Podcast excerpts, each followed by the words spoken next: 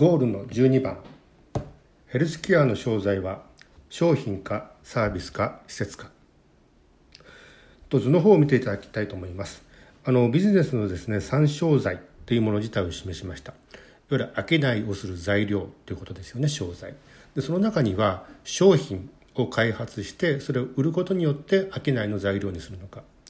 あるいはサービスを開発してそれを提供することによって商いの材料にするのか。もう一つは施設というもの自体を作り上げて、まあ、そこに来ていただく、まあ、それをご利用いただくことによって商いの材料にするのか、まあ、これ3つがあるわけです。つまり商材には商品サービス施設というまあ大きく3つに分けられるわけですね。で今回その中においていわゆるヘルスケアというもの自体をこの中に置き換えてみるとどういうものがあるのかという図になります。で商品に関して見るとやはりヘルスケアにおける商品、まあ、一番まあ分かりやすいのは医薬品とか医療機器、まあ、いわゆる医療の世界の中における商品ですね。だけどまあそれ以外には衣食住に関わるものがあるわけです。例えばウェアシューズというものについてもヘルスケアを考えて開発された商品がいくつもあります。また食に関してはこれは豊富ですよね、うんと、医療そのものに使う医療食から始まって特保とかあるいは機能性表示食品とかサプリとかあるいは栄養調整食品とかまあスポーツサポート食品まで、まあ、こういう形でいろんな形で我々の世界、まあ、生活の中にですねヘルスケアを考えて提供されるいわゆる食品があるわけです。またいい食事の住に関してはそもそも住むことにおいて健康になると言われるような健康住宅。あとは寝るということに関係する寝具。あるいは家電。あるいは機器。いわゆる測定計とか管理をするとか回復を促すとか。あるいはフィットネスに関係する機器。あるいは美容に関係する機器。あるいは中には、うんと、料理を作る。いわゆる調理器具。機器器具の中にもですね、まあ、この健康を考えて開発された、まあ、商品があるわけですよね。その他にはいわゆるまあ今時であるならば移動モビリティに関係して何かその健康ってもの自体をサポートするような商品があります。で広くガジェットとかデバイスとかスマート〇〇ウェアラブル〇〇とかであとはまあロボットっていうもの自体もですねこのヘルスケアの中にかなり入り始めていますよね。さて次にですね、ヘルスケアのサービスといった場合ということです。まあ、もちろんあの筆頭はいわゆる医療行為におけるサービスですよね。なので検査、診断、治療、そして処方する、指導する。まあ、これはいわゆるあのヘルスケアのサービスとしてすごく分かりやすい事例です。まあ、その他にも情報を提供するサービスとしてポータルサイトあるいは番組チャンネルコンテンツなどがあるわけであるしあるいはさまざまなクラウドサービスがあるわけですね。でこれはこのクラウドサービスの中には、まあ、プラットフォームを作りましたとか、まあ、具体的にアプリがありますよプログラムがありますよこんなメニューがありますよ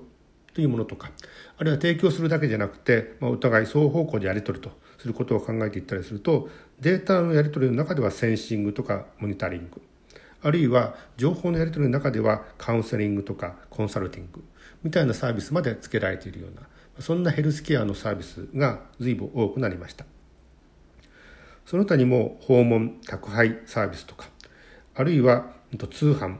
諸々に関係するような販売サービスとかあとは中食そして保険サービス。なんかにおいてもですねヘルスケアをかなり意識したサービスが開発されているのは事実です。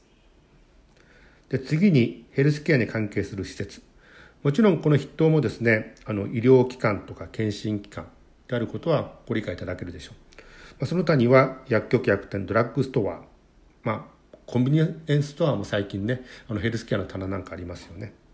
それからいわゆるスポーツチームフィットネスクラブスタジオプールなどのいわゆる健康増進施設でさまざまなリラクゼーション施設、まあ、ここにはスパなんかも入りますしエステサロンなんかも入るかなと思います。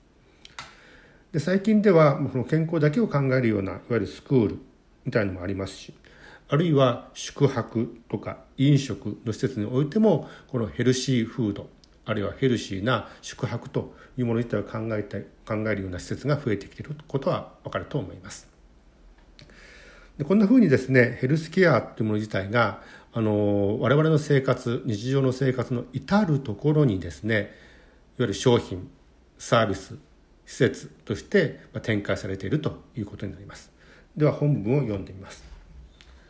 ゴール12ヘルスケアの商材は商品かサービスか施設か。商材は3つに分類されます。商品の開発プラス販売。サービスの開発プラス提供。施設の開発プラス利用です。商品分野においては機能性という言葉を就職後につける。健康機能性旋風が世の中に吹いています。機能性表示制度に始まって健康機能性食品さらに健康機能性化粧品健康機能性ウェアと健康に関わるエビデンスつまり科学的根拠を明示したものづくりのホットニュースを目にしない日はありません。サービス分野においてはサービスの介入の有無つまり介入群とそれを介入しない非介入群。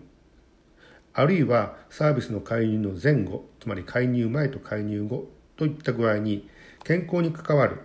有用性を比較する検証を経て実証実験で再現性を確認できたらサービスインへと進みます。施設分野では箱物ビジネスから建物を持たない空間へと移りさらに時空間をも超えるような動きにあります。通勤や通学って何？みたいな世界の到来を想像してみましょう。そこにあるのは社屋を持たない会社や e スクールのようなバーチャルな施設です。例えばフィットネスクラブは敷地を確保し施設を作り成長してきましたが小売業がショッピングセンター丸ごとフィットネスクラブのような空間を作ったりデジタルソリューションを提供する企業が自宅そのままパーソナルフィットネスクラブというようなリアルとバーチャルが同居する時空間を作ったり将来病院も検診も薬局も箱を持たないそんな箱なしビジネスが勢いを増すでしょう。